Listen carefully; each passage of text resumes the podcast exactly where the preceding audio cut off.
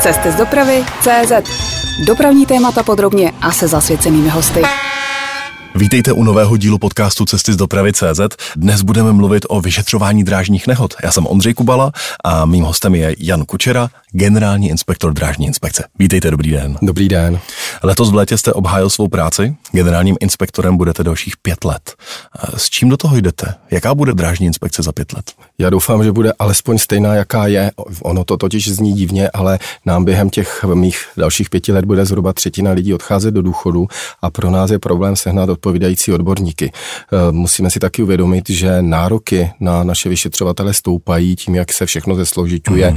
Začínáme inspektorům dávat různé kurzy a ta školení a jejich více a více. To znamená, ne každý to zvládne a dokonce se nám stalo, že letos odešel mladý člověk se slovy, já na to nemám, mě to prostě už nebaví pořád se jenom zdokonalovat. Řekněte mi, jak velký ten tým drážní inspekce vlastně je? Aktuálně máme 38 systemizovaných míst, takže jsme na menším počtu, než jsme začínali, nás bylo přes 60, nicméně těch inspektorů e, máme zatím dost, i když bych si jich samozřejmě přál víc. No a kdo je vlastně vhodný adept na to být inspektorem drážní inspekce? Jsou to lidé, kteří mají na železnici už nějakou praxi třeba? No, je to ideální. Samozřejmě, pokud bychom získali člověka, který něco zná a ví a rozumí, tak je to vždy bonus, ale nebráníme se tomu přijmout i absolventa, který má snahu se učit, no a potom my si ho zacvičíme právě v těch našich systémech školení, kterých máme opravdu hodně. No a když bych tedy chtěl být inspektorem a vyšetřovat drážní nehody, tak eh, co musím splnit? Tak Když eh, teď budu poslouchat náš podcast a řeknu si, to by mě zajímalo. Tak za aktuálního znění služebního zákona musíte mít především eh, aspoň eh, bakalářský titul. Mm-hmm. Bohužel nemůžeme aktuálně vzít na trvalý pracovní nebo služební poměr člověka bez vysoké školy, byť pokud byste vysokou školu neměl a slíbil, že budete studovat a opravdu dostudoval, tak bychom vás vzít uměli. To je první věc. Druhá věc je, nám samozřejmě chodí i vysokoškolští vzdělaní lidé, ale zjišťujeme, že kolikrát vůbec nemají ani představu, co ta práce obnáší mm-hmm. a když vidí to, co my po nich chceme, ptáme se, jestli se orientují, kolikrát se nám hlásí třeba vlak vedoucí a my zjistíme, že on neví rozdíl mezi dopravcem a provozovatelem dráhy. Já jsem třeba jednomu vlak vedoucímu položil otázku, jak vypravuje vlak, on mi odpověděl, přitom vlak vedoucí přece vlak nevypravuje. Je, tak, tak pozor, vy máte i chytáky v rámci náborového okénka. Ano, nějaké konkrétní otázky tam zazní. E, jako nemusí se lidé bát, pokud mají snahu učit, eh, něco se naučit, tak je rádi přivítáme. A dráhy nejsou jenom železnice. Pojďme vlastně udělat pořádek v tom, co všechno drážní inspekce vyšetřuje. Eh, vyšetřujeme hlavně dráhu železniční, to znamená ty velké vlaky, to každý zná. Nicméně do naší gestce spadá i tramvaj, trolejbus, metro, lanovka. To znamená, že občas se stane, že náš inspektor se ocitne na lanové dráze vys kauza Ještět, která je všem známá. Budeme o ní dnes ještě mluvit A určitě. právě proto je to i tlak na to školení těch našich inspektorů, protože když máte pohotovost jako inspektor, tak absolutně netušíte, na jaký typ nehody pojedete. To znamená, mm. musíte mít aktuálně aspoň základní znalosti každé dráhy, musíte vědět, na co se při každém typu mimořádné události připravit, co vás bude vyžadováno tou situací na místě. Nicméně inspektoři drážní inspekce nejsou u každé drážní nehody. A podle čeho si vybíráte? Nebo vybíráte si to vůbec vy, kam pojedete a kam ne? Částečně nám to vybírá zákon, který říká, že na každou vážnou nehodu na dráze železniční musí, výjima metra musíme vyjet, což se děje. A do metra vždycky? Ne, do metra právě, že nemusíme. Do metra Stejně naopak, jako nemusíme opaky. na tramvaje, nemusíme na lanovky, nemusíme na trolejbusy. My máme na to vnitřní pravidla, která průběžně obměňujeme, protože upřímně řečeno definice vážné nehody po změně zákona o dráhách je dneska už taková, že právě těch vážných nehod moc není. Musí dojít ke strážce nebo vykolejení, musí tam zemřít alespoň jedna osoba, případně pět osob být zraněno, nebo škoda musí přesáhnout 50 milionů korun. To znamená, všechny ty případy projetých návěstidel, kdy se nic nesrazí a nikdo se nezraní, v podstatě jsou podle zákona pouze incident, protože mm-hmm. nedojde ke zranění a my bychom je šetřit nemuseli. Naopak se ale domníváme, že přesně tyto případy, když se nic nestane, tak jsou vhodné na to, aby jsme se jimi zabývali právě z toho důvodu, že bylo pouze štěstí, že se vlaky nesrazily a my můžeme odhalit nějaký třeba systémový problém, který by se dal odstranit bez toho, aniž by nám umírali lidé. A pokud budu inspektor a zavolá mi ve tři ráno, kdo mi zavolá vlastně? Zavolává náš dispečer, my máme centrální ohlašovací pracoviště, kde provozovatelé dráhy a dopravci hlásí vlastně online svoje mimořádné události. Ten dispečer má přesně eh, instrukce, na co hned poslat, na co neposílat a pak je tam samozřejmě nějaký prostor, který během několika minut konzultuje s tím, kdo má pohotovost nebo s příslušným ředitelem. Takže já sám jako inspektor se nerozhoduji o tom, jestli pojedu nebo ne, to je práce vašeho dispečinku a potom jako inspektor už dostávám telefonát, jedeš. Ano, je to tak, ale na tom dispečinku pracují inspektoři, to znamená, není to telefonistka, která tomu nerozumí. A oni se točí, že jednou jede k nehodě, jednou je na dispečinku? Ne, ne, ne. Ti inspektoři, kteří jsou na dispečinku, jsou pouze na dispečinku a gestorují závěrečné zprávy. Pojďte mi vlastně trochu přiblížit, jak eh, probíhá eh, šetření události, ke které se rozhodnete, že pojedete. Jestli můžeme vzít třeba příklad některé z nehod nebo z mimořádných událostí, kdy nedošlo k nehodě, ale třeba eh, to byla projetá návěst stůj a vlaky zastavili těsně proti sobě. Jeli byste? Pokud by Nemusíte, ale jeli? Jeli bychom většinou, pokud jsou takhle blízko, vys třeba vlastec, tak samozřejmě jedeme. Je to tak, že vlastně kolega, který v daném regionu slouží pohotovost, tak musí vyjet. Pokud je na domácí pohotovosti, jede z domova, pokud je na pracoviště, jede z pracoviště. Uh-huh. Pokud je vhodná situace a konstelace, tak ještě automaticky voláme další kolegy, jestli náhodou nejsou k dispozici, protože je vždy lepší, když na tom místě je těch inspektorů víc, což se nám nemusí vždy povést, ale velmi často se stává, že vyjedou dva, tři lidé, někteří holdu dojedou později, protože s tím výjezdem nepočítali. No a teď tedy pojďme se přenést do té situace, že vašemu inspektorovi tedy volá dispatching, informuje o té situaci, to znamená pravděpodobně průjezd návěstidla, které návěstilo stůj, zastavení dva metry vlaků dva metry od sebe, nikdo zraněný, nikdo mrtvý, jedeš tam.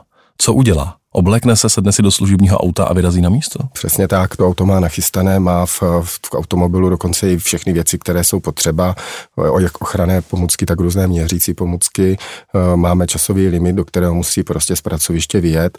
Zároveň ten dispečer už aktivně zjišťuje informace, třeba plánky stanic, e, polohu, zjišťuje podle kilometrické polohy z map, kam přesně ten člověk má jet, protože on neví přesně, která silnice vede co nejblíž k té mm-hmm. mimořádné události takže mu dělá vlastně support eh, na telefonu No a samozřejmě ještě nabírá informace dál od provozovatele dráhy dopravce, pokud se ukážou, že jsou nějaké další upřesnění, protože velmi často se stane, že se nám mění počet mrtvých, zraněných i následky mhm. mimořádné mm-hmm. události. Ale pokud jede, tak většinou už dojede. Občas se stane, že se ukáže, že to není tak vážné. A vrací se zase domů. A vrací se, ale spíš jsou ty případy, že výjíždíme později, že až třeba hodinu a půl po mimořádné události je nám dohlášen údaj, který je pro nás rozhodující právě pro ten výjezd. Například z poslední doby můžu vzít mimořádnou událost Moravský písek zastávka. Původní hlášení bylo střed vlaku s osobou v místě veřejnosti nepřístupném, což je typická mimořádná událost, ke které nejezdíme, pokud se nejedná o zaměstnanci dráhy ve službě. No a asi za hodinu nám bylo upřesněno, že se jednalo o cestujícího, který vypadl právě z, roži, z rozjíždějícího se osobního vlaku, což je zase pro nás známka nebo důvod k výjezdu, protože prostě z, z jedoucího vlaku cestující nesmí padat. Přijedu na místo, Vrátíme se k těm našim dvou uh, vlakům, které zastavili uh, těsně před sebou. Co začne inspektor dělat? Jak to probíhá? Co se na místě děje? To je velmi individuální. My vždycky říkáme, že ten člověk, který je na místě, musí být asertivní, musí zvládat multitasking a hlavně musí být odolný vůči stresu, protože samozřejmě na něj se tam všichni sesypou. Je snaha o co nejrychlejší obnovení provozu, ale my si musíme vše zdokumentovat. Uh, nemůžu říct jednoznačně, jestli napřed jde třeba za strojvedoucím jednoho vlaku mm-hmm. nebo za výpravčím většinou se snažíme ale postupovat, nebo vždy se snažíme postupovat tak, aby se provoz obnovil co nejdříve. To znamená zadokumentovat polohu drážních vozidel, stáhnout data z rychloměru, případně nafotit, eh, jaké jsou v tu dobu, samozřejmě jsme tam sice později, ale ty podmínky viditelnosti, aby se třeba do zítřejšího dne nebo do dalšího dne, kdy tam pojedeme ve stejný čas si ověřovat viditelnost všech návěstí a návěstidel, náhodou něco nezměnilo. Takže se musí celé místo zadokumentovat. Zdokumentuje, bude si v ten okamžik povídat s těmi strojvedoucími? Uh, bude Něco si... jako výslech drážního inspektora uh, funguje? Může a nemusí, protože musíme si uvědomit, že výslech strojvedoucího, je to mhm. podání uh-huh. vysvětlení, ať jsem přesnější, tak uh, je trošičku zbytný v tom, že může proběhnout až poté, co se odklidí ty následky. Na druhou stranu pro nás je velice důležité, aby nám ty lidi vypověděli hned, co se jim honilo hlavou, ne aby si to rozmysleli nebo se poradili s někým, případně s právníkem, co nám vlastně mají vypovědět. Protože protože tyhle upravené výpovědi potom jsou pro šetření té mimořádné události trošičku zbytečné. My potřebujeme opravdu vědět, co ten strojvedoucí dělal, na co myslel, jestli se, jestli se soustředil, jestli se zoho, on pokud hmm. se zamyslí, co nám má odpovědět, aby mu nehrozil žádný trest ze strany zaměstnavatele. Což si myslím, že většina strojvedoucí udělá a zamyslí se tímhle způsobem. No, tak ale potom, jak máme my provádět šetření a zjišťování příčin, jak se máme dobrat toho, co je potřeba změnit, když nám strojvedoucí nevypoví úplnou pravdu. A jak to bude s ověřováním funkčnosti zabezpečovacího zařízení? Jestli ta stůj opravdu, to návěstidlo opravdu návěstilo stůj? Tak v drtivé většině dneska už jsou záznamy. Mm-hmm. Samozřejmě se na to návěstidlo podíváme, změří se napětí na žárovce a další technické záležitosti, viditelnost se provede a potom se ptáme strojvedoucích, jak to návěstidlo vnímali. To je totiž pro nás, ten lidský faktor je hodně důležitý. Mm-hmm. Jo. E, jsou strojvedoucí, kteří se přiznají, jsou strojvedoucí, kteří tvrdí, že tam bylo něco jiného, jsou strojvedoucí, kteří nám řeknou, že tam byl návěstní znak, které to návěstidlo ze své povahy a konfigurace kolejiště dokonce ani nemůže rozsvítit. No a to jsou potom ty případy, kdy začneme pochybovat. Snažíme se zjistit třeba i svědky, jestli někdo viděl z cestujících vlak vedoucí a tak dále. Je to vždy silně individuální. Snaží se lidé bezprostředně po nehodě lhát? Někteří ano, bohužel. A je jim to k něčemu dobré? No, nakonec v tom procesu. Záleží, o jakém procesu mluvíme. Možná je to dobré pro nějaké jejich potrestání v budoucnu, ale to není naše záležitost. Mm-hmm. Co se týká našeho šetření, tak my kolikrát prokážeme, že tak, jak nám vypověděli, se to stát nemůže. Můžu vzpomenout mimořádnou událost z Nymburku, kdy jsme přijeli na místo mimořádné události. Vlak byl v koleji, která, nebo nákladní vlak jel na kolej, která neexistovala, byla snesená, ale výhybka byla přestavená na kolej, která existovala. A prostě všichni se tvářili, že tak to bylo celou celou dobu, že celý ten vlak prostě přeskákal výhybku do jiné koleje, než byl poloha jazyka, což byl samozřejmě nesmysl. Takové to drážní zametání skutečnosti pod koberec tady funguje. Někteří se o to snaží, my doufáme, že se nám to daří odhalovat. E, potom já bych rád řekl, že pokud my prokážeme a občas se nám to podaří, e, tak je to na správní řízení za nezajištění místa mimořádné události. Na závěr našeho rozhovoru dostanou prostor jako vždycky čtenářské otázky, ale jedna by mě zajímala už teď. Jeden z našich čtenářů se totiž zeptal, proč vyšetřování mimořádných událostí na železnici, eh, rozumějte tu velkou železnici, eh, vede zpráva železnic, tedy jeden ze zúčastněných. Jestli to není špatně. Eh, zákon to říká jednoznačně. Každou mimořádnou událost musí šetřit dopravce a provozovatel dráhy. Bez ohledu na to, jestli tam jede nebo nejde drážní inspekce. To mm-hmm. je mhm. to základní pravidlo na železnici. Pokud se dojde k mimořádné události, musí zúčastnění dopravce provozovatel dráhy zjišťovat, šetřit a přijímat závěry. Takže to, takhle jsem odpověděl. To, že tam třeba jde i drážní inspekce, zatím náš právní řád neumožňuje říct, že to nemusí e, řešit dopravce nebo provozovatel dráhy. Kdo píše závěrečnou zprávu a vyhodnocení té nehody? Ten inspektor, který měl službu, to znamená, ten případ je potom až do konce jeho? Bylo by to optimální, bohužel to tak není, protože pak by se taky mohlo stát, že jeden člověk by měl třeba 10 zpráv a jeden by neměl žádnou. Nám dokonce v poslední době tím, jak eh, máme podstav lidí, protože nám odcházejí, tak se stává, že třeba mimořádnou událost Ústí nad Labem řeší kolegové z Ostravy. Jo. Ale to základní ohledání dělá vždy ten, kdo to má nejblíž, kolikrát se tam pak ještě sjíždí i z jiných regionů mu pomáhat, no a pak si to předáváme v rámci eh, drážní inspekce. Z laického pohledu mám někdy pocit, že vlastně to vyšetřování i velmi jednoduchých nehod trvá strašně dlouho. Třeba tam, kde to je přeci jasné od začátku, vy to zjistíte na první ok dobrou, co se stalo, tak stejně tu nehodu uzavřete po čtvrt roce, po pěti měsících. Co na tom trvá tak dlouho? Nechci zhazovat práci kolegů, ale je to ta závěrečná zpráva, jak někdy říkám, občas i slohové cvičení a zejména projednání zprávy, protože my každé šetření musíme písemně oznámit eh, spoustě stran, ať už do prací provozovaté dráhy, odborářům a tak dále, zúčastněným stranám. Pak se zpráva zpracovává, kde musíte nejenom vyslechnout nebo požádat do podání vysvětlení všechny zúčastněné, ale kolikrát se čeká i na komisionální stanovení škody, nebo mm-hmm. na, mhm. kolikrát se zadává i posudek. Pak, když to máte, zprávu se píšete a posílá se k projednání. A to samotné projednání se málo kdy povede pod jeden měsíc, protože jsou tam třeba námitky a ty musím říct, že jsou teda sofistikovanější někdy a v některých případech jsou zase hloupé, že se snaží nás jenom zvyklat, ale už třeba kdybych já měl dneska nehodu a teoreticky zítra ráno sepsané všechno, což se samozřejmě stá stát nemůže, tak já budu vědět, že ta zpráva nebude dřív než za měsíc venku. Už jenom tím procesem toho projednávání. Generální inspektor drážní inspekce Jan Kučera je dnes naším hostem. Posloucháte interview Cesty z dopravy CZ. Říká se na dráze, že předpisy jsou psané krví. A vy na základě celé řady vyšetřování dáváte i bezpečnostní doporučení.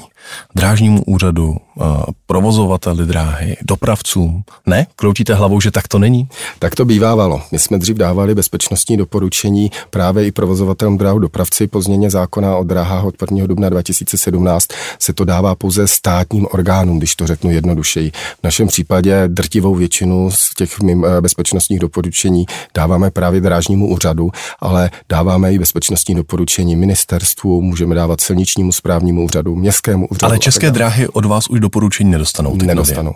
No a jak se promítají vaše doporučení, tady pro státní zprávu, eh, do změn procesů na železnici, předpisů a tak dále. Já tady musím vysvětlit eh, ten princip fungování. Mm-hmm. Za bezpečnou železnici je samozřejmě výjima toho provozovatele dráhy a dopravce odpovědný za stát drážní úřad. Tento, když to řeknu laicky, píská.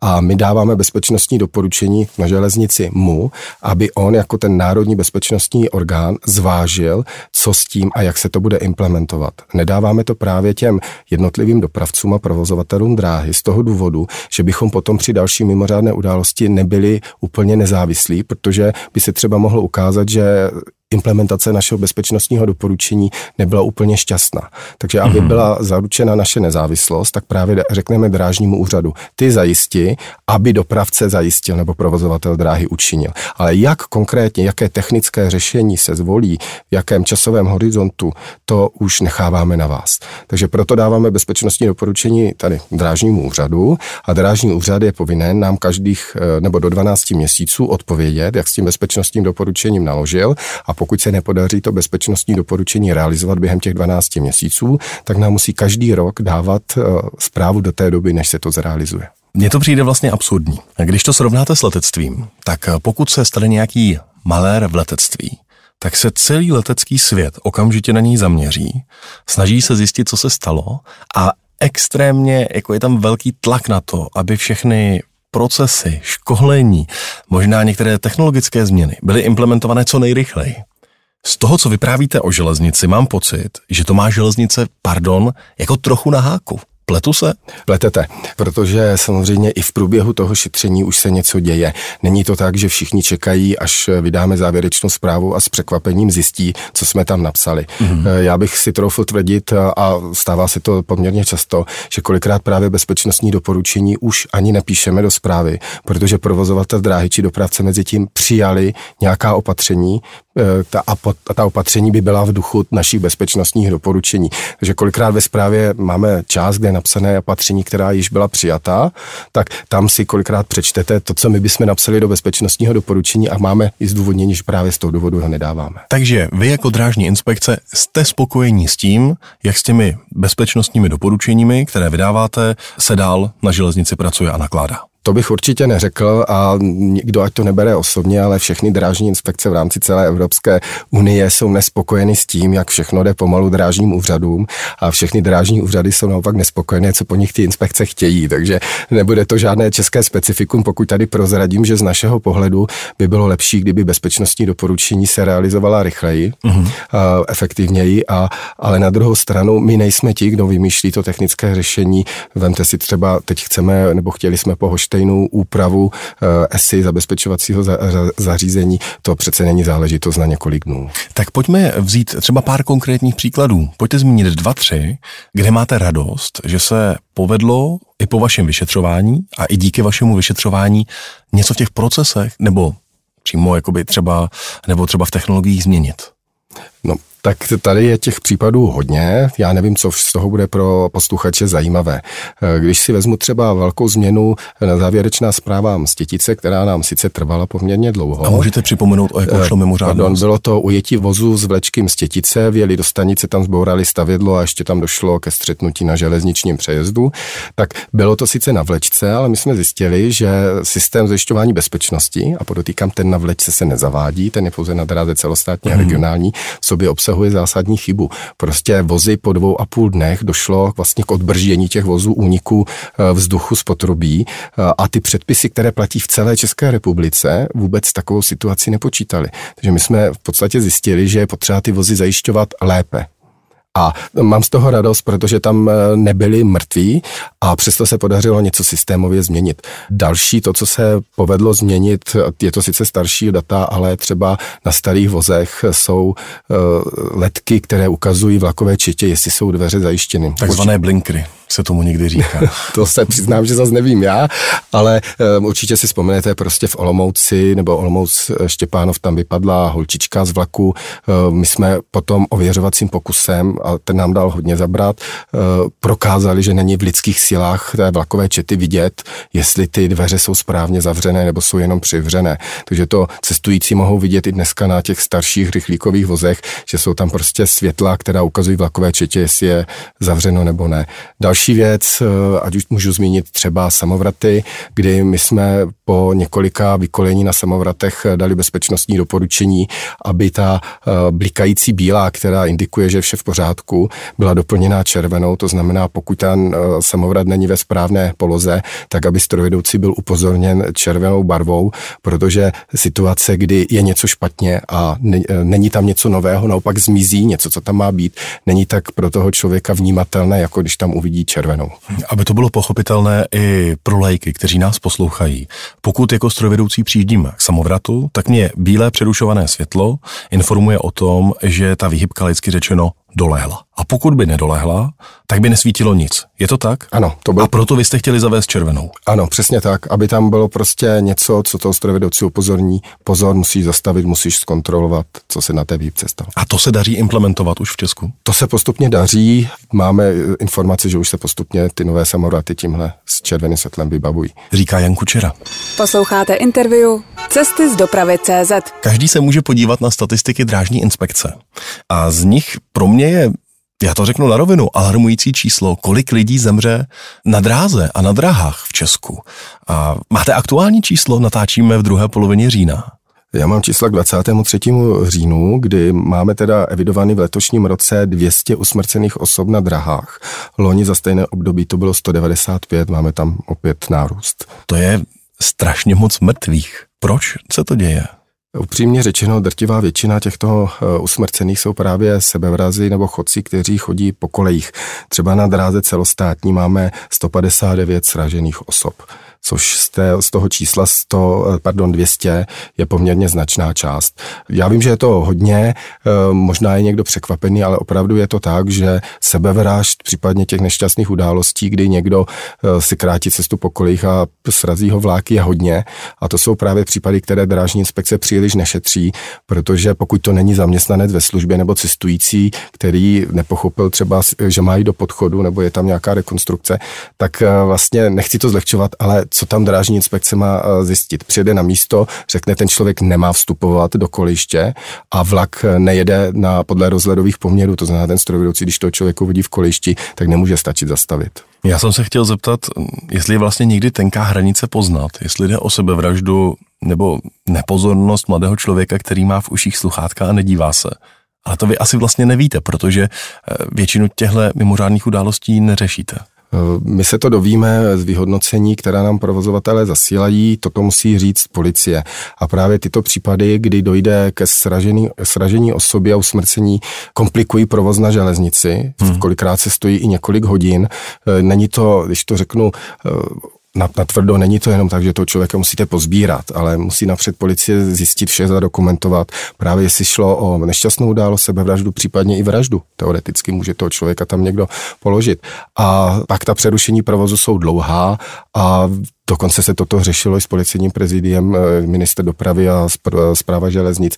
Jsme apelovali právě na to, zda by nešlo už uh, urychlit to policejní vyšetřování. Aspoň po druhé koleji třeba, aby se jezdilo. To se většin... Často velký tlak na to. To se většinou právě dá, záleží, jak ten člověk skončil, v které části. Rozumím, kde jsou lidské ostatky. Přesně tak, ale bohužel to není ani, řeknu, chyba vyšetřovatelů zprávy železnic, ale já bych neřekl, že je to i chyba policie. Prostě některé procesy se musí dokumentovat investovat, aby právě nebylo v budoucnu pochyb. Kdo je potom na místě eh, tím, kdo řekne, může se jezdit? Tak eh, standardně v těchto konkrétních případech to bude právě policista, který řekne, že už na místě skončili, potom je to provozovatel dráhy, aby zajistil právě bezpečné provozování drážní dopravy. Velkým tématem, které se řeší, jsou také přejezdy, nehody na přejezdech. Byť z toho, co jste mi říkal na začátku rozhovoru, mi vyplývá, že k nehodě na přejezdu nemusíte výjíždět. Tak bych řekl, ale že vás tam často na fotografiích vidím. No, my vyjíždíme teď aktuálně, když jsme vyjížděli, pokud tam byl jeden mrtvý, teď už jsme to omezili na dva, pokud se samozřejmě nejedná o přejezd zabezpečený pouze výstražnými kříži. Z drtivé většiny, pokud je tam zabezpečovací zařízení, to už má rozbor, tak se právě dá snadno dokázat, zda to mm-hmm. přejezdové zabezpečovací zařízení bylo v činnosti. Nedá se samozřejmě úplně spoléhat na to, že ne, že by to nezaznamenávalo, ale může se stát, že přijedete a je to tak poškozené, že se ta data nedají přečíst. Lepší vždy vyjet na místo ale v drtivé většině, a to všichni víme, je to tak, že ta červená světla opravdu blikají. To tom není pochyb. Občas máme nějaký případ, kdy nejsou v činnosti. Na druhou stranu pořád na tom přejezdu je výstražný kříž, který říká řidiči, že se musí přesvědčit, zda se k přejezdu neblíží drážní vozidlo. Není to tak, nebliká červená můžu jet. To akorát znamená, nebliká červená, nemám zakázáno jet. A málo kdo si to uvědomuje, že se prostě před tím přejezdem, pokud mu tam nebliká bílé světlo, musí prostě fyzicky přesvědčit, podívat se vlevo vpravo, zda se neblíží vlak. V drtivé většině případů se říká, že za nehodami na přejezdech stojí řidiči. Jsou ale i situace, kdy zatím stojí dráha. Mně napadá třeba příklad eh, v pražských Hlubočepích. A už nevím, jestli je to 20 let, nebo kolik, kdy přes přejezd v Hlubočepích přijížděla svatba a tehdy tuším snad blikalo i bílé světlo. A to už řidiči říká, můžeš jet. To byl případ, kdy před tím železničním přejezdem bylo návěstidlo, před kterým vlak měl zastavit a ten vlak nezastavil. Takže ten přejezd samozřejmě šel okamžitě do výstrahy, ale to návěstidlo bylo tuším kolem 50 metrů, to znamená dvakrát blikla červená a ten vlak už byl na tom přejezdu ale já bych rád řekl, že od té doby se norma změnila. Dneska pokud eh, je tam blikající bílé světlo, tak vám to garantuje, že ten vlak, eh, nebo nemělo by vás ohrozit žádné drážní vozidlo. A právě proto jsou i přejezdy, kde ta bílá je zaslepena a nepoužívá se. Řidiči se kolikrát rozčilují, že ten přejezd nefungoval, protože nebliká bílé světlo. Ale to bílé světlo pouze říká to, že nějakým způsobem je garantováno, že nepřijede vlak. A právě ten řidič se může přesvědčit, zda se k přejezdu neblíží vlak i tím pohledem na to bílé světlo. A říká to i zákon o provozu na pozemních komunikacích. Vzpomínám si dobře, že právě v těch hlubočepích na přejezdu to odnesli svými životy novomanželé? Tuším, že to tak nějak bylo, přiznám se, že tento případ už nemám v hlavě, mám pocit, že jeden, jeden zahynul, jeden byl těžce zraněn, opravdu netuším. Když byste se podíval na statistiky, které máte k přejezdům, dá se říct, který typ přejezdu je v úzovkách z pohledu mimořádných událostí nejbezpečnější, tedy jestli je to jenom ten, který je zabezpečen výstražnými kříži, nebo výstražné kříže a červená světla, nebo výstražné kříže, červená světla a závory? Úplně statisticky nejbezpečnější je bez světel a s mechanickými závorami. Tam opravdu příliš k mimořádným událostem nedochází. Těch mechanické závory samozřejmě už prakticky nejsou, ale tam ta břevna jsou opravdu masivní a ty závory nikdy nejsou poloviční, hmm. takže se nedají obět. A navíc jsou na přejezdech, kde není takový provoz chodců. Protože my do statistiky střetnutí na přejezdech započítáváme všechny účastníky provozu na pozemní komunikace, tedy i chodce. Za nás nejbezpečnější přejezd se závorami.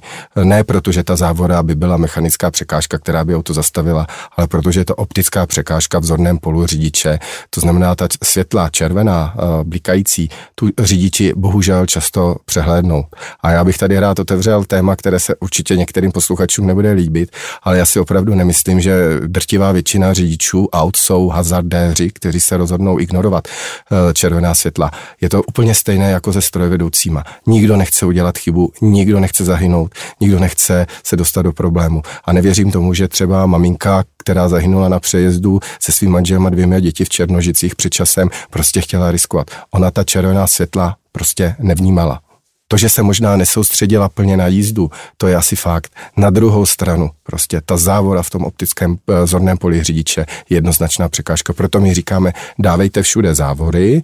Původní naše bezpečnostní doporučení bylo na všechny přejezdech dejte závory. Přiznám se, že dneska od toho trochu ustupujeme, protože na druhou stranu je potřeba si uvědomit, že závory nemusí být podle eh, normy všude. Pokud třeba chcete jít vlakem rychleji než 60 km v hodině, tak vám stačí světla do 100 km v hodině a pokud je to nějaký lesní přejezd, tak opravdu nemá, když to řeknu laicky, v lese sklápět závory pro stránky význam. Takže jsou i případy, kde se spokojíme se světly, ale na drtivé většině bychom ty závody chtěli mít. Naším hostem v minulém dílu podcastu Cesty z dopravy CZ byl strojvedoucí a také člověk, který brání strojvedoucí ve Federaci strojvůdců David Votroubek.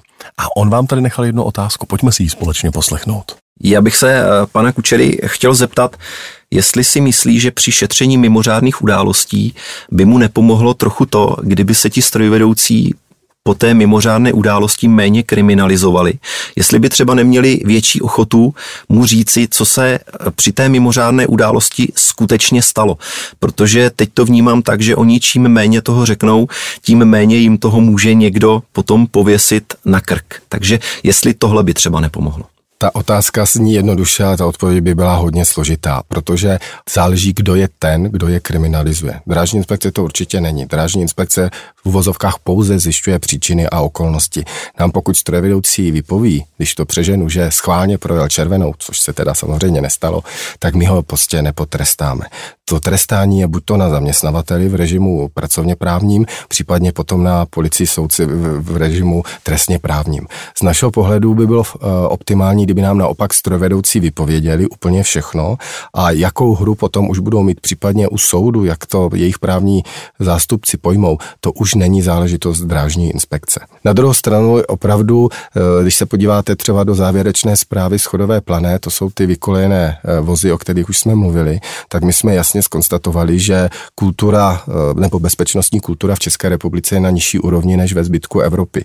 Jinými slovy, strojvedoucí, pokud udělá chybu a nic se nestane, tak vlastně nemá tendenci říct svému nadřízenému, hele, tady jsem třeba obloukem projel rychleji, než jsem měl, protože návěstidlo nebylo viditelné. Prostě ten strojvedoucí radši mlčí, má strach, že bude potrestán, byť nespůsobil trestný čin, ale pokud by takových strojvedoucích bylo víc na jednom místě, tak věřím tomu, že by do, buď dopravce nebo provozovatel dráhy přijal opatření. A zase se vrátím k té chodové plané. My jsme vyzývali strojvedoucí, aby nám řekli e, své případy, pokud tím konkrétním místem projeli rychleji než tou 30 km rychlostí a ani jeden se nám nepřihlásil. A potom u soudu, kdy bránili svého kolegu, jich tuším bylo 14, kteří se tomu přiznali.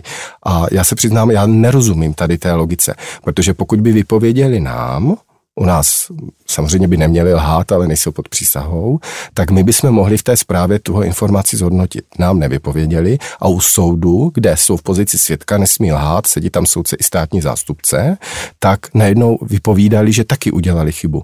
A myslím si, že pro tu bezpečnost by bylo důležitější, kdyby to řekli nám. Abychom eh, vzali do obrazu ty, kteří teď třeba nemusí úplně vědět, o jaké nehodě mluvíme, tak je to ta nehoda, kdy nákladní vlak vyjel příliš rychle do takové šikany, která byla součástí e, omezení. Byla tam předvěstěná třicítka, Následně byla třicítka, ale mezi tou předzvěstí a tou třicítkou skutečnou byla ještě rychlost, tuším, 80 km v hodině. A hodně se řešilo, že vlastně strojvedoucí napřed má předzvěst na 30, pak má 80, pak má 30 a že vlastně neví, jak správně rychle má jet a že to je matoucí. To je to, na co upozorňujete?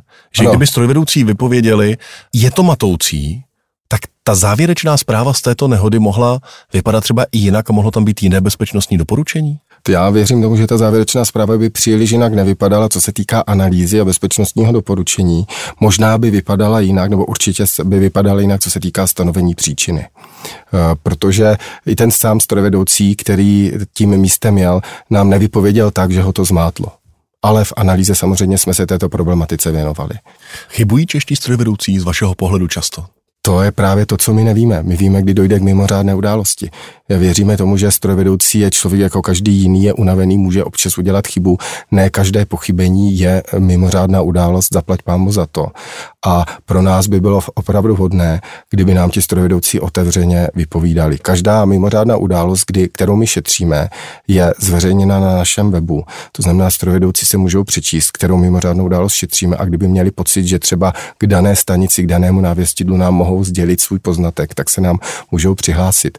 My je občas i vyzýváme, vy mimořádná událost v Teplicích, kdy vlak odjel proti návěsti zakazující jízdu.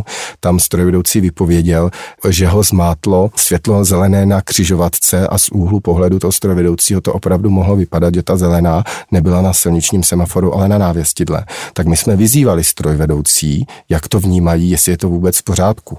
A tam ku podivu odpovídali a většinou ty odpovědi byly, ano, nás to mate, ale víme o tom, dáváme si pozor. Nicméně tam šlo potom samozřejmě bezpečnostní doporučení na stavebně technickou úpravu tak, aby prostě ta zelená skřižovatky nebyla vidět z toho místa, odkud se ten vlak rozjíždí. A povedlo se to změnit? Přiznám se, že je to nová, nová věc, stanice Teplice, snad je ještě v rekonstrukci, něco se tam má dělat, nemám teď zpětnou vazbu. Zajímalo by mě také téma alkoholu. Vzpomenu si na nehodu v Bohumíně, kdy si do pendolína plného lidí, nebo plného ne, ale i se stojícími, eh, sedl strojvedoucí pod vlivem alkoholu a způsobil velmi rychle vážnou nehodu. Je alkohol něco, co hraje významnou roli nebo nějakou roli při mimořádných událostech, které šetříte? No ze strany drážních zaměstnanců, pokud to tak mám nazvat, naštěstí nikoliv. Je to tak, že pokud dojde k mimořádné události, tak přímo právní předpisy stanovují povinnost zjistit, zda účastníci nejsou pod vlivem alkoholu. Já vím, že se kolikrát někteří lidé rozčilují, že nic nezavinili a musí být prodrobení kontrole, ale takhle je to bohužel napsané v právních předpisech, když to bohužel možná ode mě není na místě, protože je dobré vědět, že je všechno v pořádku. A v případě tady toho strojvedoucího jsme identifikovali v té zprávě, že české dráhy mají přímo ve svých vnitřních předpisech uvedeno, že pokud se strojvedoucí spozdí s nástupem na směnu, tak má být zkontrolován alkohol. Ale protože toto byl strojvedoucí pražský a nastupoval v Bohumíně, kde spal, tak mu nikdo tu kontrolu neprovedl. A to jsme identifikovali jako nedostatek ze strany dopravce, který porušil své vnitřní předpisy. Já musím říct, že tuto povinnost mu nic neukládá. Jsme rádi, že si to dopravce sám napsal a byli bychom nerádi, kdyby od ní. Ještě u jedné nehody bych se rád zastavil. Prosenice u Přerova. Strojvedoucí začátečník, tam vy jste přišli na to, a, nebo mě opravte, ale myslím si, že jste přišli na to právě vy, že místo toho, aby byl v kurzu strojvedoucího, tak vykazoval fiktivní hodiny a přitom létal jako pilot. Ano, to jste zjistil správně, dalo nám to hodně práce. Jaké byly ty detaily, jak se vám to podařilo rozkrýt? Zjistili jsme to z, vlastně z výpovědi i toho strojvedoucího, který potom, když už zjistil, že není schopný ustát to, tak se nám přiznal, že některé ty hodiny nebyly zcela odježděny, je, myslím, té hodiny v té přípravě a my jsme potom po jeho zaměstnavateli, po Smartwings, vyžadovali přesně jejich uh, rozpis služeb a myslím si, že se dalo věřit, nebo jednoznačně se dalo věřit spíš leteckým společnostem a záznamům z letiště, než výkazům, které si tam dva lidi mezi sebou napíší. Není to bezpečnostní problém? Že vůbec něco takového při školení strojvedoucích je možné? Je to bezpečnostní problém, taky jsme na něho řádně upozornili, taky jsme s tím měli problémy, co se týká nějakých ústních vyhrožování, na což, na což jsme zvyklí. Opravdu, ale my, my se to nebojíme.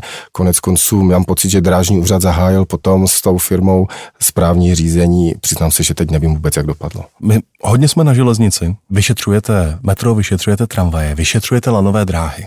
Já myslím, že všichni eh, velmi napětě čekají na vyšetření nehody, která se stala u lanové dráhy na Ještět. Stále ještě nejsou zveřejněné vaše závěry. Proč? Eh, je to úplně jednoduché, tam probíhají eh, ze strany policie nějaké trestně právní úkony a policie si, to je první případ za naší historii, policie si vyžádala, aby jsme tu závěrečnou zprávu nejenom, že nezveřejňovali, což se občas stalo v minulosti, ale ani abychom ji neposílali k projednání. To znamená, že hmm. v mhm. tento okamžik, i když by, dejme tomu zpráva, dejme tomu mohla být během chvilky odeslána, tak my nemůžeme ji poslat ani těm zúčastněným stranám, aby neunikly důležité informace. A já můžu tady posluchačům říct, že proč spadla lano, lanovka, to je se ví už dávno, prostě prasklo lano, nebyla tam automatická záchranná brzda, ale takovýmto vyšetřením eh, bych eh, nerad končil. Prostě ta naše zjištění jdou dál a myslím si, že to bude velmi zajímavé, až se to veřejnost doví. Obávám se, že to nebude dříve než na začátku příštího roku. Chtěl jsem se právě zeptat, jestli třeba s policií jednáte o nějakém termínu zveřejnění. Ne, čekáte prostě na policii, až vám řekne můžete. Čekáme na policii, přiznám se, že nemáme důvod jim nevyhovět. V minulosti jsme to zažívali u třeba mimořádné události srážky tramvaje trolejbusu v Brně, kdy taky tam nás požádali zase třeba, abychom nezveřejňovali závěrečnou zprávu právě z těchto důvodů, že jsme tam detailně popsali ten hmm. dodavatelský řetězec těch šroubů, které vlastně nebyly správné a kvůli kterým upadlo to kolo. A díváte se někdy ke svým kolegům do zahraničí? No, my se nejenom díváme, my spolu spolupracujeme, eh, protože Evropská železniční agentura se stala jakýmsi drážním úřadem, na které musí být drážní inspekce nezávislé, tak vlastně my se vzájemně kontrolujeme a posuzujeme. Máme tady program kontroly nebo posuzování hmm. drážních inspekcí, kdy tým tři, ze tří zemí, řeknu to laicky, vrhne se na jednu inspekci, eh, chce po ní všechny podklady, ptá se, jak šetří a pak z toho dá závěr. Právě Česká republika to absolvovala dvakrát, jednou v té první fázi, jako když se to testovalo potom na ostrov druhé a a teď se účastníme právě posuzování těch zemí v Evropské unii. Řešili jsme Rumunsko, Německo a teď v současné době posuzujeme nebo máme posuzovat španělské kolegy. Jsou statistiky mrtvých a nehod na přejezdech v České republice hodně jiné než třeba v těch okolních středoevropských zemích? A nebo řešíme ty problémy úplně stejné všichni? Řešíme i neřešíme, zase záleží jak na které zemi. Třeba francouzští kolegové se nás ptali, jak tady řešíme případy, kdy se vlak při rychlosti 300 km v hodině střetne s letícím ptákem tak to, to asi zatím neřešíme, to rozumím. nemohli pomoci.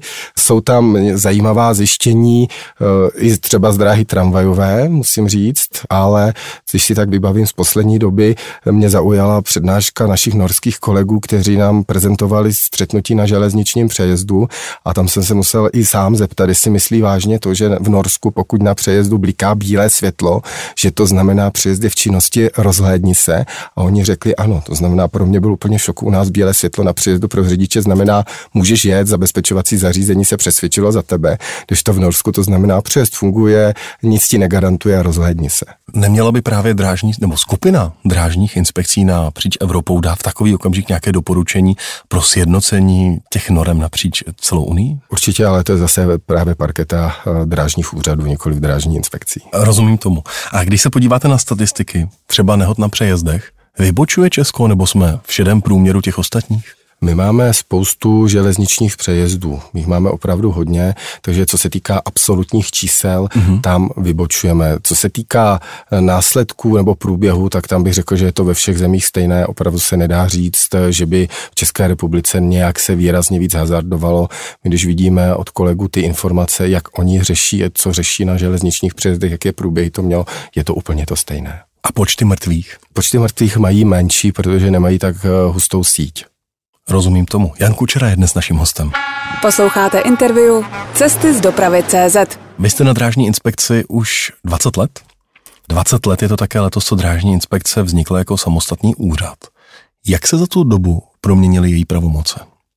Pravomoci se nám Jednak ubrali, už ne, neděláme státní dozor, to přešlo kompletně na drážní úřad.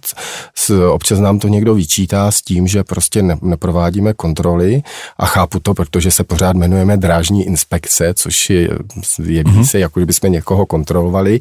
Zkoušeli jsme si zahrávat s myšlenkou i nás se přejmenovat, ale to by bylo složité úřad pro šetření. Možná i zbytečně drahé. Zbyteč, tak to by zas tak drahé nebylo, ale eh, myslím si, že je to matoucí. Eh, takže státní dozory už neprovádíme, provádí to drážní úřad, za stát tu kontrolu.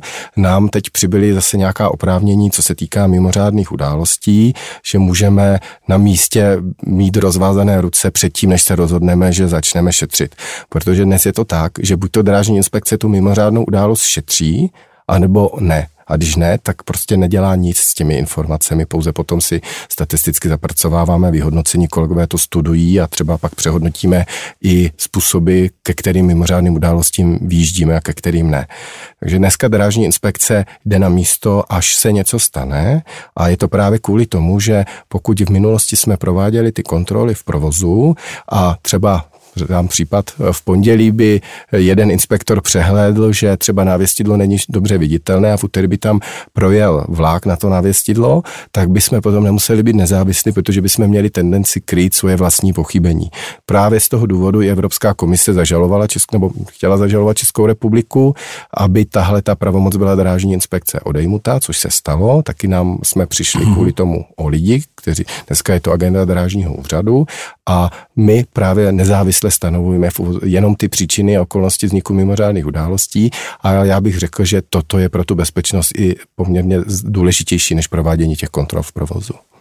Jak vy jste se dostal na drážní inspekci? Já si pamatuju, jestli, a když tak mě opravte, že jste byl novinářem brněnského deníku Rovnost a psal jste pod zkratkou JKL Jan Kučera Luleč. Vzpomínám si na to dobře?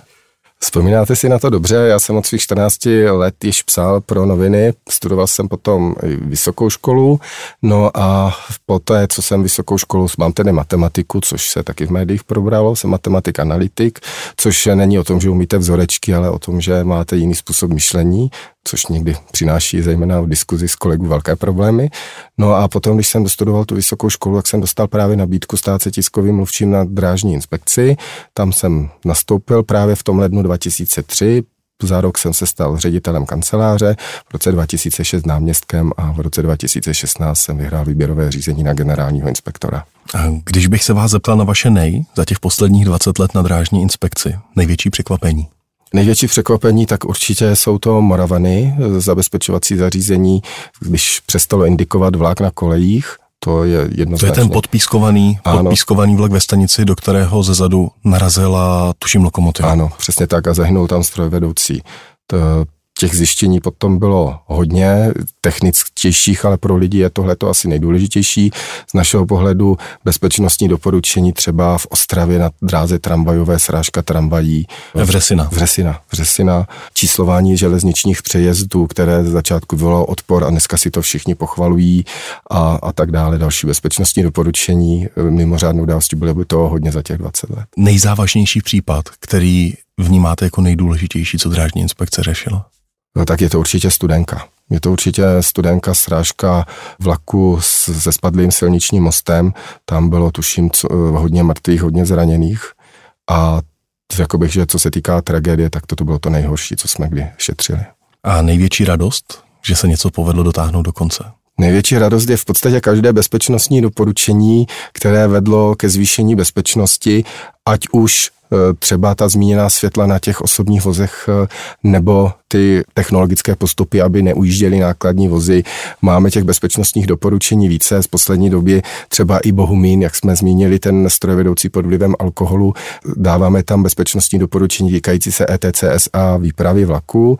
A další věc, kterou bych rád zmínil a která zapadla v minulosti, bylo z roku 2020 bezpečnostní doporučení Ronov nad Sázavou, když už v té době jsme doporučili, aby se s bezpečností na železničních tratích něco stalo a bohužel se to začalo dít ve velkém až právě pro strážce vlaků u Perninku. Vy jste zmínil ETCS. Bude s jeho nástupem Česká železnice bezpečnější z pohledu generálního inspektora? Na těch částech, kde ETCS bude, tak eh, si trofnu říct, že a bude. Bohužel tady, a vracím se k tomu Ronovu nad Sázovou, nastává problém, že je tady spousta tratí, na kterých v dohledné době, a teď mluvím o desítkách let, uh-huh. nebude žádné zabezpečovací zařízení instalováno. Nejenom národní, to nesmí vlastně už být, ale to ETCS se tam z finančních a technických důvodů prostě nedá. Několik let, třeba 20-30 let. A my si myslíme, že je to špatně, protože není možné čekat, až bude technologie, až budou peníze. A právě už v tom roce 2020 jsme vydali bezpečnostní doporučení, aby se i tyto tratě nějakým způsobem zabezpečily. Mm-hmm. Vezmu třeba příklad, bylo to, bylo to v Ronově nad Sázovou Čáslav Třemošnice trať tak eh, prostě pokud by tahle trať třeba byla vyčleněna do kategorie místní, pak se tam může dát i národní zabezpečovací zařízení. Prostě není možné čekat, až bude technologie tak vyspělá a budou peníze, aby bylo ETCS všude. Jan Kučera je dnes naším hostem. Cesty z dopravy CZ a dotazy čtenářů. Naši čtenáři vám poslali několik desítek otázek, tady je výběr některých z nich. Cestující se vás ptá, jak hodnotíte zabezpečovací zařízení na české železnici? Je podle vás dostatečné? Tím navazujeme na ETCS. Určitě je dostatečné, ale zároveň jedním dechem dodává, určitě by mohlo být i lepší. Není to alibistický přístup? E, ne, ne, jako nemůžeme říct, že železnice je nebezpečná. Ty postupy jsou, jsou zavedené, dokonce jsou předpisy a postupy, jak postupovat, pokud to zabezpečovací zařízení selže. Ale samozřejmě, čím lepší máte bezpečnostní mm. doporučení, tím vyšší je úroveň zabezpečení. To je stejné jako, že dřív se v minulosti mohlo jezdit automobilem bez toho, aniž byste měli pásy. Dneska jsou pásy standard a v podstatě jsou standardem i airbagy. A tak je to i u té železnice. David se ptá, Všichni víme, že naše železniční přejezdy fungují velmi odlišně od jiných evropských zemí a pro mnohé české i zahraniční řidiče překvapivě. Tím myslím hlavně dlouhé předzváněcí doby či neúplné otevírání závor, částečné otevření následované plným zavřením. Plánuje drážní inspekce nějakou změnu předpisů, tak aby došlo ke sjednocení s okolními státy, nebo je spokojená s alibistickým pohledem, že chybující řidič má být potrestán střetem s vlakem. Vím, že nejste drážní úřad, o tom jsme mluvili, ale jak vnímáte tenhle názor? Určitě to není tak, že by měl být chybující řidič potrestán, protože ne každý chce udělat chybu a nezaslouží si zemřít za, za to, že udělá chybu. V tomto konkrétním případě je to sice české specifikum, chápeme, jak to vzniklo historicky, to je potom otázka spíš pro zprávu železnice a drážní úřad, zda třeba na tratích, kde bude ETCS, kde bude vidět, jak ten vlak hmm. jede rychle, kde se nachází, tak jestli nepřizpůsobovat tu předzvánicí dobu i tomu pomalejšímu vlaku, protože dneska jsou přejezdy konstruované na situaci, že nejrychlejší vlak eh, jede po trati a ten přejezd se musí, jak řeknu řečeno, eh, laicky řečeno, zavřít včas. A pokud tam potom jede pomalý osobní vlak nebo nákladní vlak, tak ten přejezd bohužel tu výstrahu dává příliš brzo. Medvěd se vás ptám, jakým způsobem podle vašeho názoru znesnadnit lidem, aby si zkracovali domů cestu přes koleje. Chybí podchody. Otázka je, jestli každý cestující chce jít do podchodu, zejména v dnešní době, kdy lidé jsou líní se hýbat, to je potřeba říct. Jsou případy, kdy cestující rozebírají ploty, stěny, chodí tam, kde i my nechápeme, proč tam chodí. Ve stávající době mně se líbí to nové řešení, které teď zpráva železnic začala dávat do kolejští na zastávek. Já přesně nevím, jak se to jmenuje, ale jsou to prostě prostředky, abyste přes ty koleje fyzicky nemohl projít. Není to potom vlastně ve finále nebezpečnější? Nemůžu se někde zaseknout a zůstat tam, když bude přijít vlak? Může se to tak stát, samozřejmě, ale první věc je, nemáte tam co dělat a za druhé, když do toho dáte tu nohu a zjistíte, že nepřijdete, tak vás, a tak vás to odradí, doufám. Lubomír Záhrybný. Rád bych se zeptal, co udělá pan Kučera proto, aby se vyšetřování mimořádných událostí na železnici méně provojevovalo na omezení provozu. Zastavení omezení provozu při vyšetřování se prodlužuje. Například policie České republiky používá nově k vyšetřování i drony. Třeba konkrétní příklad, srážka s osobou Nelahoze ve Zvraňany, pět hodin zastavený provoz, nebo 21.3. srážka osobou Lipčice Kralupy, 4 hodiny a 15 minut. Čtenář si odpověděl, to je věc na policii, drážní inspekce k těmto případům nevýjížděla, ale tyto konkrétní případy se řešilo na mnou již zmíněném jednání ministra dopravy, zprávy železnici, drážní inspekce drážního úřadu právě s policejním prezidiem, jestli by nemohli zvážit urychlení provozu a to snímkování nějak, zajistit nějak jinak. Čtenář, který se podepsal jako zubačka, měl bych na vás dotaz, proč by v případě mimořádných událostí měl být pouze a jenom strojvedoucí tým, kdo dostane sankce. Proč ne další lidi podílející se na provozu na železnici? Navíc za mě osobně tyto sankce pro strojvedoucí pouze a jenom zvyšují stres daného zaměstnance, aby opět něco náhodou neprovedl. Já s tím souhlasím. Každý, kdo udělá chybu, má být nějakým způsobem potrestán. Neměly by se dělat rozdíly. Nedomnívám se, že strojvedoucí tu chybu dělá vědomně. Stejně tak si nedomnívám, že to dělá i jiný zaměstnanec dráhy, případně ten účastník silničního provozu, pokud vynecháme ty mhm. zjevné hazardéry.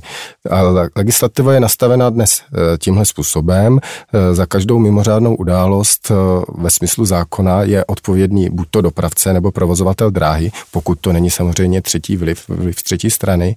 A ten může být také potrestán. To, že se v poslední době do zákona dostali, dostala ustanovení týkající se trestání a povinnosti strojvedoucích, každý máme na to jiný názor, konkrétně drážní inspekce byla proti tomu, Nicméně je fakt, že se v poslední době do zákona tahle ustanovení dostala a jakým způsobem se to projeví na bezpečnost, se teprve ukáže. Čtenář Vit nás vezme eh, k nehodě v Olomouci ze 17.10.2023 a píše, eh, střed vlaku s rumunským kamionem byl na stejném přejezdu už v roce 2017. Drážní inspekce napsala do závěrečné zprávy bezpečnostní doporučení dodat na přejezd závory. Víme, jak to nakonec dopadlo. Argumentovat uh, tramvajovým trakčním vedením podle mého názoru neobstojí, když na jiném přejezdu v Olomouci závory na přejezdu s křížením vlaku a tramvají jsou. Bude nějak drážní inspekce se zprávou železnic řešit, proč nebyly závory na přejezd dodány? Nebude, bude to řešit s drážním úřadem. To bezpečnostní doporučení bylo vydáno drážnímu úřadu a přiznám se, že nerozumím tomu, proč tam ty závory nejsou. Chápu, že je tam nějaké tramvajové vedení, ale minimálně přes tu část silnice bez těch tramvajových kolejí eh, by ty závory se tam bez problému vešly. To znamená, bude to téma k řešení? Určitě to bude téma k řešení v obecně každé závěrečné zprávě, pokud není implementováno naše bezpečnostní doporučení. Ano, každý rok se ptáte drážního úřadu. To jo, ale pokud je, vznikne mimořádná událost a my řekneme, tato událost by třeba nevznikla, pokud by naše bezpečnostní doporučení bylo již realizované, tak se samozřejmě ptáme a ve, ve zprávě to patřičně okomentujeme. Já vím, že to někomu může přijít málo, na druhou stranu ta zpráva je veřejná a je odpovědností zejména drážního úřadu, aby zajistil mm-hmm. realizaci těch bezpečnostních doporučení. A ten názor našeho čtenáře, že tam nemohou být závody právě kvůli trolejovému vedení tramvají, že to podle něj není pravda. Souhlasíte s tím? Opakuji to, že asi nemůže být přes celou eh, silnici, to znamená včetně i těch eh, tramvajových kolejí, ale určitě ty závody mohou být přes tu eh, část, kde je asfalt, kde jezdí auta, takže v podstatě s ním souhlasím. A Dolf se vás ptá. Nedávno byla schválena novela zákona o provozu na pozemních komunikacích. V současné době dochází k úmrtí osob, které mají v uších sluchátka a nevnímají vnější provoz. Je to taky na železnici, tak v tramvajovém provozu. Řidičům automobilů je používání zakázáno, nebo způsobuje nehody. Připomínkovala nějak drážní inspekce tuto změnu zákona a uplatňovala nějakou změnu? V letošním roce vím třeba o dvou studentkách, které zbytečně zahynuly ve Zlíně. Já se přiznám, že nepřipomínkovala a nechápu ani smysl toho dotazu. Je to silnice, nikoli v železnice. My obecně tady s tím bych řekl, že dá se souhlasit, protože lidé, kteří nevnímají zvuky, které jsou součástí výstrahy, hmm. tak eh, jsou omezeni v tom smyslu, že nemohou reagovat na ně a my dokonce bychom šli dál, my bychom třeba po vzoru zahraničí zakázali strojedoucím používat soukromé telefony mobilní na stanovištích, protože to odvádí pozornost. My neříkáme, že je používají, doufáme, že je nepoužívají, ale správně ten soukromý telefon tam prostě nemá co dělat každé zařízení, které vás odvádí od toho, co máte provádět na tom stanovišti, to znamená sledovat tráť zejména a jednat podle zjištěných skutečností, tak každé zařízení vlastně ubližuje té reakci, prodlužuje reakci toho člověka. Ještě otázka Davida na závěr. Jaký máte pocit s norem, kterými se musí železniční stavby v Česku řídit? Přejde vám, že jsou všechny adekvátní? Mě osobně fascinuje přehnaná starost o to, aby cestující nespadl do trávy na těch úplně nejzapadlejších lokálkách a úplná ignorace obrovského počtu přejezdů na páteřních koridorových tratích, kde dokonce kříží i silnici první třídy. Neuškodilo by uvolnit některé normy a dát prostor pro kreativnější řešení bezpečnosti cestujících a soustředit se na opravdové problémy bezpečnosti české železnice, tedy jasná narážka na modré zábradlí. Zase, pokud by cestující spadl do kolejiště eh, kvůli chybějícímu modrému zábradlí, nejednalo by se o mimořádnou událost, nešetřila by to drážní inspekce. Ale to jsem odbočil, nechci to zlehčovat, dá se s tím souhlasit samozřejmě. Já myslím, že jsou důležitější věci, eh, zejména ty železniční přejezdy. Nás trápí, byť je potřeba říct, že jsou to zejména účastníci provozu na pozemních komunikacích, kdo chybují. Na druhou stranu ten balík peněz ze státního rozpočtu, případně pro rezort dopravy je jeden, bez ohledu na to, jestli je na železnici nebo na silnici. To znamená, měli by se použít tak, aby nedocházelo k nehodám. Úplně na závěr bych se vás chtěl zeptat. Já jsem se o vás doslechl, že máte velkou, velkou sbírku fotografií vlastně všech železničních zastávek v Česku. Jak dlouho vznikala? Vzniká od roku 2001, 21. května 2001. A jedete v některých případech třeba už druhé kolo? Protože některých... zastávky se mění a prochází rekonstrukcemi. V některých případech čtvrté, páté. tak ať se vám daří. Moc děkuji. děkuji, že jste přišel na rozhovor. Děkuji za pozvání. Cesty z dopravy CZ. Dopravní témata podrobně a se zasvěcenými hosty.